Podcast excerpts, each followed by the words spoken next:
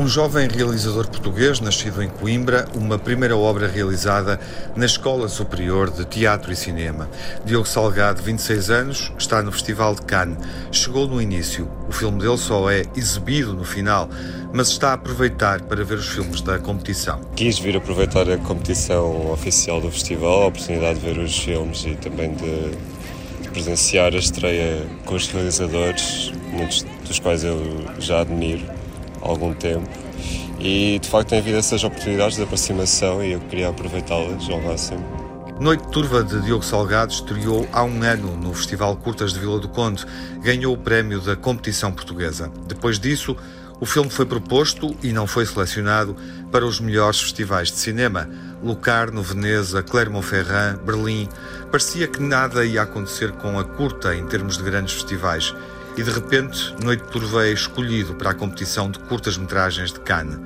Diogo Salgado admite que ainda não percebeu o que se passou. Eu acho que não há explicação, até mesmo os programadores têm estado têm ficado surpreendidos com essa com, com isso, com programadores de Berlim e de Roterdão que dizem mas como é que nos questionam como é que o Cannes aceitou o filme em competição, já, estando, já tendo estreado há quase um ano, tendo, tendo estreado em Vila do Conde e recebido o prémio de melhor curta na competição nacional. É muito raro isso acontecer, é muito raro um filme estrear no festival e estar aqui presente em Cannes. Uhum. Noite Turva está no festival mais prestigiado de todos. Qual é o lugar para uma curta portuguesa num festival enorme como o de Cannes? O festival é muito. é muito. é grande em vários sentidos. É grande a, a ligação, a proximidade com, com estes realizadores estão de tantas partes do mundo.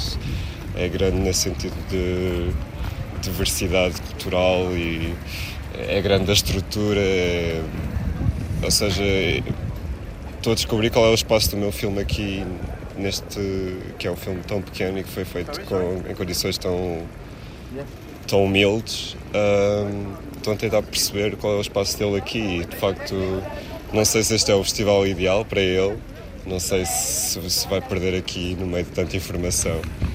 Tenho algum receio. Por outro lado a seleção é de facto uma coisa que só por si é um, um selo de, de que se calhar poderão se abrir novas janelas e há de facto agora um novo interesse dos programadores porque o filme já já iniciou seu, a sua inscrição em festivais há, há, um ano e recebeu muitos não até chegar aqui.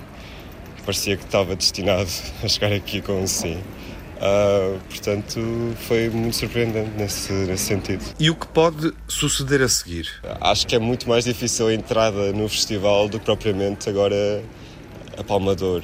Em termos de probabilidades, eram 3 mil e tal filmes para para entrar na competição foram selecionados 10 e de facto isso já é a grande vitória. Agora, quanto ao prémio máximo, não, tento não pensar muito nisso, até porque me deixa um bocado desconcertado pensar nessa hipótese. O realizador Diogo Salgado chega a Cannes com um filme sobre dois rapazes que se perdem nas margens da Lagoa de Óbidos.